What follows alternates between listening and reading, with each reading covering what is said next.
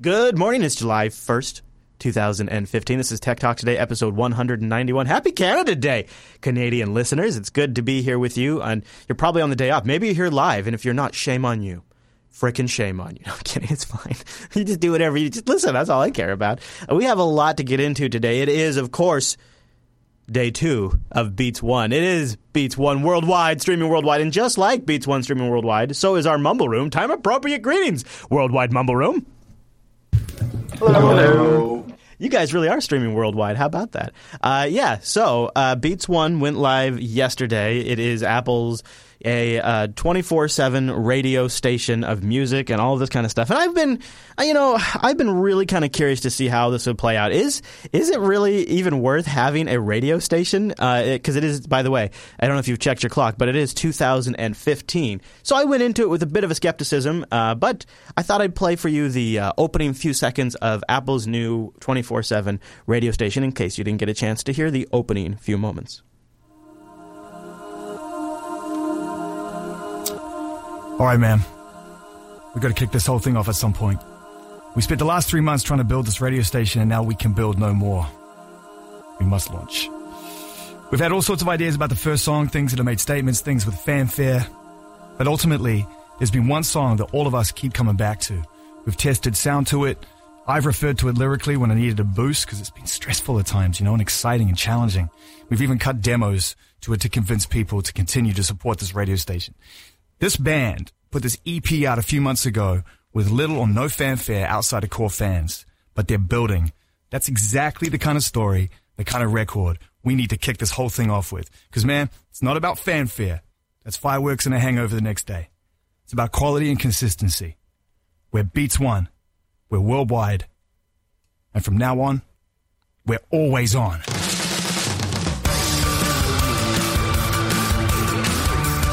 The first song in this era right here on Apple Music, Beats One, is Spring King from Manchester, UK City.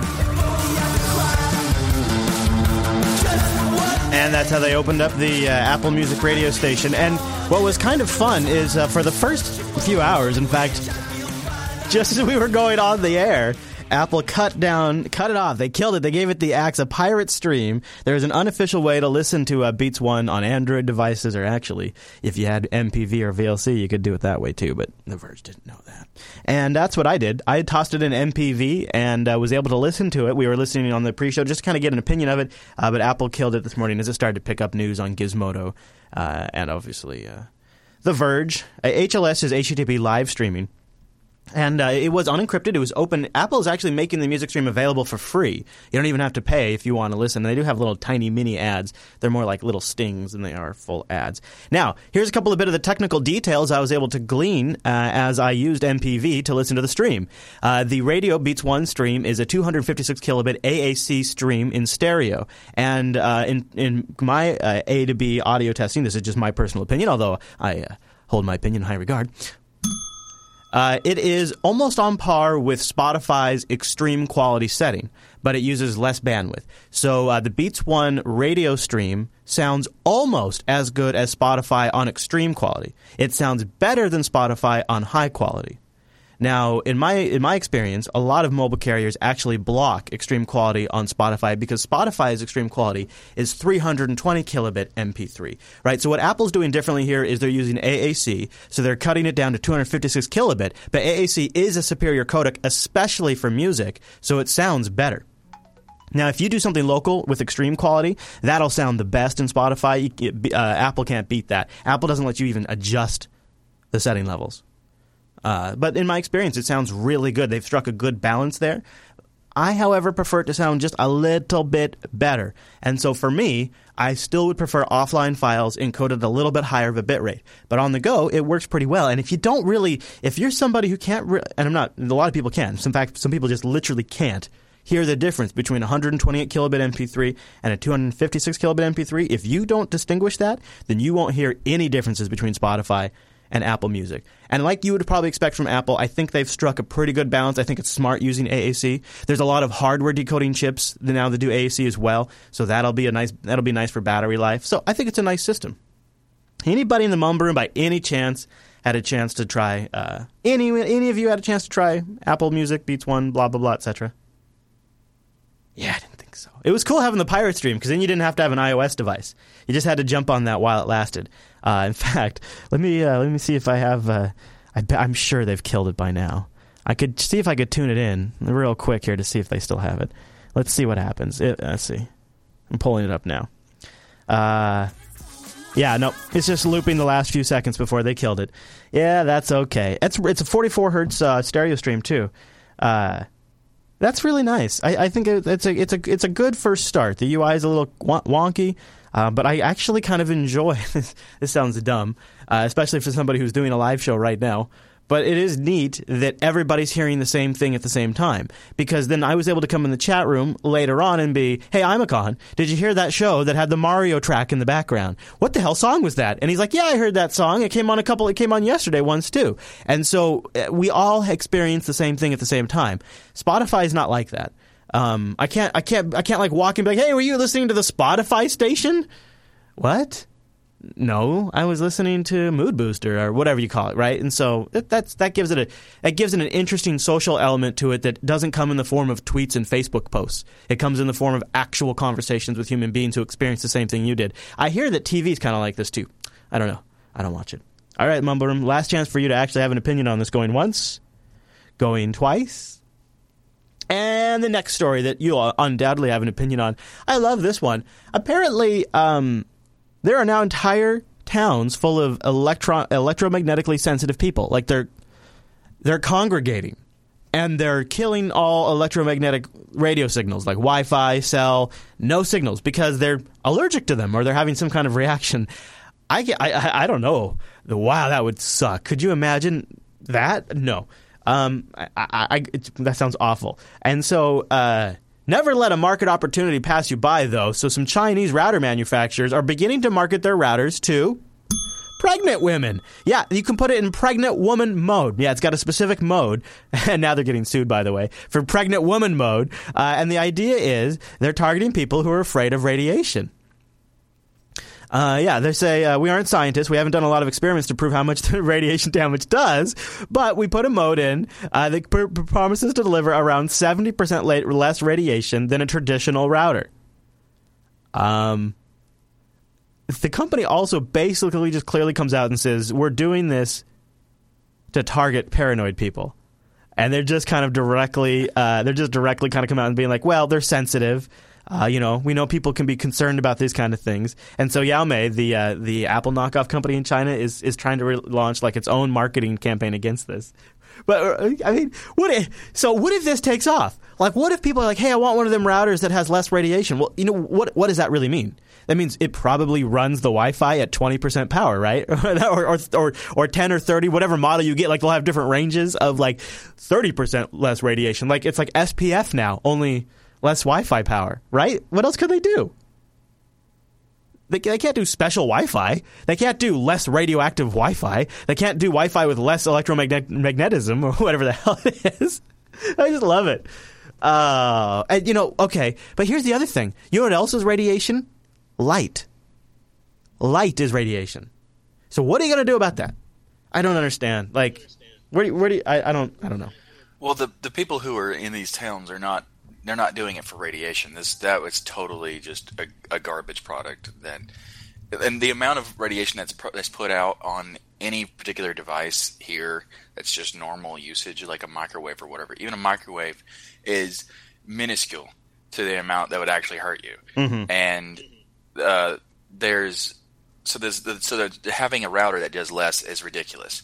But the these towns are actually I saw a documentary once about these where there's there's they're not really about radiation. They're about uh, the the microwaves and just like the, the electromagnetism actually hurts them in their like they hear loud sounds that just makes them go crazy. So they get away from it, and it allows them to you know live peacefully. For some reason, they can hear this high pitched sound, and pretty much there was one documentary that showed that like 70 people in the town all agree that they could hear that. Oh God! And they could describe what that sound was. Actually, that's and, legit. You know what? I hear I hear high pitched noises from electronics that nobody else around me, almost almost nobody, maybe once every now in years hears like uh, Angela's new yoga. Can't use it. I really like that laptop. I think it's. A, I would love to get some experience with the keyboard. Uh, I have a hard time even installing updates for her because it squeals at such a high pitch that it it it if I sit if, if, if I sit there too long, I'll actually start to get a stomach ache because I'm starting almost it's migraine level and it's it's bad. And uh, uh, I, have always I've always been able to tell like when the CRT televisions or monitors were left on. You know, like I used to walk into the computer lab and and and tell the TA from the from the other side of the room with the monitors not even facing me. That one's on. That one's on. That one's on. I've always been able to hear the high pitched stuff. So and that stuff hurts. That is it can be maddening because it, it is penetrating. So I actually if if I heard it all the time and more, I would probably get the hell out of here too. I go live in a mountain. Uh, the towns have people who have it where they hear it for any electronic device whatsoever, and they just they just can't stand it. So they'd rather not hear anything, any another rather not use any device whatsoever, just to not hear that sound. Oh, jeez. Oh no. Oh man, I can uh, I, I can't even imagine. Well, see, it looks familiar. Says all younger people can do that. I still do it. It never went away. I still hear it, even though I think my hearing's actually gotten a little worse because of uh, how much I wear in-ear headphones to do these shows and how loud I have them so I can hear like crappy audio quality. I think I am damaging my hearing, but for some reason I still hear that. Uh, all right, good news. I know you guys were super, super worried about this, uh, but uh, breaking news here. Yeah, that's right. Uh, relax. Uh, the terrorists will not hurt us. Surveillance courts rule that the NSA can resume bulk data collection. The FISA court, you know, the ones that rubber stamp all of the surveillance for the NSA for years now, had ruled late Monday that the National Security Agency may temporarily resume its once secret program that systematically collects records of America's domestic phone calls. The program lapsed on June 1st when a law, you know, a law, when a law, no, I like how the New York Times doesn't even ma- mention it's the Patriot Act, uh, uh, went, uh, was expired. And there was Section 215 on there for the U.S. Patriot Act. Uh, Congress uh, revived that provision on June 2nd, you know, because when, uh, when it's about surveying the American people, Congress works quick. So the next day, Congress, all of them across the aisle, managed to work together with a bill called the USA Freedom Act. Now, uh, the, in there, it said that this provision that allowed bulk collection had to be, uh, I guess they had to wait for six months. They had to pause for six months uh, before they could resume collection. Now, Barry, I mean, President Obama, he uh, he, he had one thing to say to this when uh, when this happened. No, no, no, no, no, no, no, no, no, no, no, no, no, no, no, no, no, no, no. Hey, yeah, so they immediately, his administration immediately applied to restart the program before six months in the court. Uh, but a conservative and, and, libertarian advocacy group, Freedom Works, filed a motion in the surveillance court saying it had no legal authority to permit the program to resume. So it tried to fight the Obama administration, who wasted no time trying to restart this. However, in a 26-page opinion made on made public on Tuesday, Judge Michael Mosman uh, or Mosman of the surveillance court rejected the challenge by Freedom Works, the ones that were trying to fight the Obama administration from restarting it. Uh, so, uh, the uh, FISA court has ruled that uh, the uh, delay cannot be held up and that the Obama administration's um, uh, request will proceed, and so bulk collection resumes. Now we have to ask: Did it ever really stop? I mean, so the the Patriot Act provision, Section two fifteen, expired on June first. The Freedom Act was signed on June second, and then on June second, right after it was signed, Obama filed with the court. And they knew he was doing that. So do you suppose they ever actually shut it down? Because remember, this program was enabled by presidential authorization, President Bush.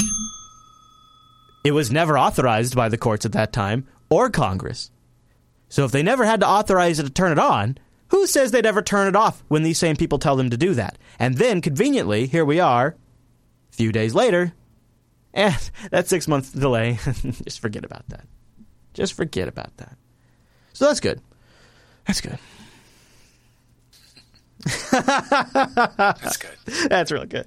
All right. Well, uh, don't worry, guys, because the FBI is making sure your internets are rocking. They're investigating 11 attacks on the San Francisco area right now. It's big, and they want you to know that they're on top of it. California are investigating after someone cut three backbone internet connections, causing widespread service disruptions in the San Francisco Bay Area. Now, the FBI is not saying much about this case, but this is actually the 11th time in a year this has happened. We don't know who's doing this, whether this is some sort of disgruntled ex employee or perhaps something more sinister. But the FBI does say whoever's doing this has tools and equipment necessary to get into underground vaults and then cut the conduits surrounding the cables. The cables themselves, they're not actually much bigger than a pencil, but their size doesn't really indicate their importance. These are the information superhighways Woo! of the internet. And as you can see from this real time map, these are all the service disruptions from just one internet service provider in the California Heat area. maps. Oh, yeah, baby. The FBI says whoever is doing this is causing an awful lot of disruption for people who depend on the internet to make a living. If only we could invent some sort of protocol, some sort of internet protocol that could guarantee delivery and automatically reroute around disruptions. If God, we should come up with, and maybe like some sort of gateway protocol we could put along our border routers that would automatically reroute around outages, like some sort of border gateway protocol that could figure this stuff out. If we could come up with technology like that, then finally this kind of stuff wouldn't really be that big of a deal. That would be helpful. There's no chance. No, I don't think so. Hey, normally this is the spot I would plug the Patreon page, patreon.com slash today to support the network. Thank you guys. A little mini plug. Call that a stinger, like Beats One. Instead, I'm going to plug the new subreddit. Hey, oh, reddit.com slash rskis slash Jupiter Broadcasting or be one of the hip kids. Just go to jupiterbroadcasting.reddit.com or there's probably a bit.ly out there that's, that's hip too. Now, what the hell is this? I don't know. No, uh, think of it like this. Back in the day, before there was Reddit and Twitter, God, I'm old, uh, and YouTube, and really any kind of social networking, we had a Jupiter Colony forum powered by, like, one time it was vanilla and one time it was PHP BB. We've had a lot of different iterations of it. And it was pretty badass. We had a good community going there. And we had individual uh, subforums for shows uh, which I would always forget to make the sub form for when I'd launch a show, and then I'd get a bunch of requests to go make it. So, oh yeah, fuck, And then I go make the subform. Uh, so this is this is sort of that, only reverse. We have subreddits for Coder Radio, Tech Talk Today, Linux Action Show, TechSnap, and Unfilter. And those are like the show forums. And then we have the Jupiter Broadcasting subreddit, which is kind of like the general forum. Um, recent comments. Uh, here's an inquiry about JB Gear, uh, updating JB Gear. Uh, the uh, the last RSS feed logo, which is the bane of my very existence, and all of these things are complaining and compliments are uh, are happening over at Reddit on the Jupiter Broadcasting subreddit now. We also, of course, have the G Plus community and the Facebook page and all these other things and all of that. Uh, I suppose if you wanted to be involved in the nerve center of the network, though, you probably want to show up in the IRC room. That's irc.geekshed.net, and it's pound Jupiter Broadcasting. That's sort of the nerve center. Uh, and in some ways, it's sort of the real time feed of the network because you find out about when shows are live by being in there. You find out about special shows being live by being in there, but also some of our important Twitter accounts also pump into there. So you don't have to be a Twitter user, but you still get the news broadcast about a release or a reschedule. And there's also our bot in there that you can ask about the next shows and other things like that. So the IRC room is really the real time, always living nerve center of the Jupiter Broadcasting Network. And then we have the subreddits that are more static, more offline, more, you know, you come in and, and join and, and, and participate as you like. And techtalktoday.reddit.com is where to go to make this show better. Micro89 submitted a couple of great uh, um, Y2K videos. I watched those this morning. I have one that I wanted to, I got one, it's gear, right? I was saying you always got to make uh, an opportunity when the market presents, you always got to take an opportunity when the market presents it, like uh, that pregnancy router.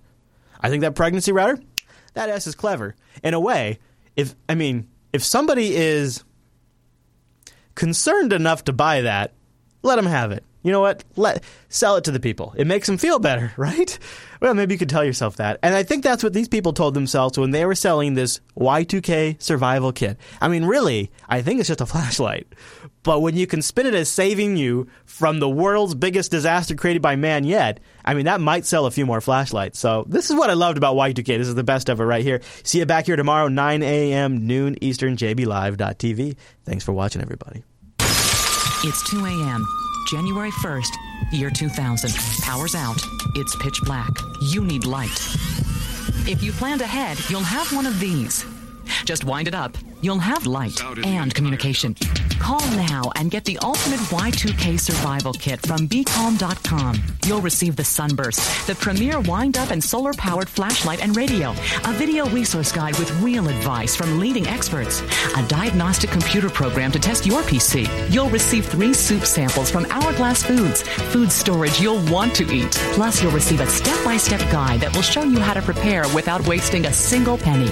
Call now and order your ultimate Y2K survival kit. You get the wind up and solar powered flashlight radio, video diagnostic software, food samples, and preparation guide. A $90 value, all for only $49.95. Call 1 800 303 8747 now and tell the operator to rush an ultimate Y2K survival kit to your home. Call now.